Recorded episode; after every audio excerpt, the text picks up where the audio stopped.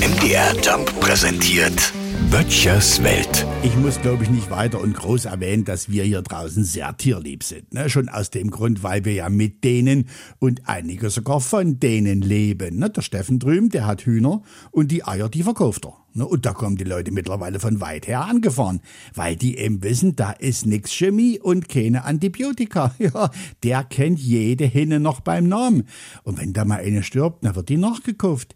Wir hier haben ja Hund, Katze, also im Haus. Hinterm Haus haben wir die Rehe und mal ein Fuchs oder ein Wildschwein. Also kurzum, hier ist tierisch was los. Aber, und jetzt kommt mein großes Aber ich mag dann doch nicht alle Tiere. Jetzt ist es ja wieder die Zeit, wo die großen schwarzen Spinnen, für alle, die es genau wissen wollen, die große Winkelspinne, ausgewachsen sind und in die Boden krauchen. Ich weiß, dass die mir nichts tun. Die haben mehr Angst vor mir als umgekehrt. Aber Leute, was haben die Erfinder sich denn dabei gedacht? Sind die eklig und groß werden die. Sollte mich nicht wundern, wenn die, die ich gestern gesehen habe, eine eigene Postanschrift hat. Ja, aber wissen Sie, was noch schlimmer ist, wenn man eine dieser Spinnen sieht? Wenn man noch mal hinsieht und sie ist dann verschwunden.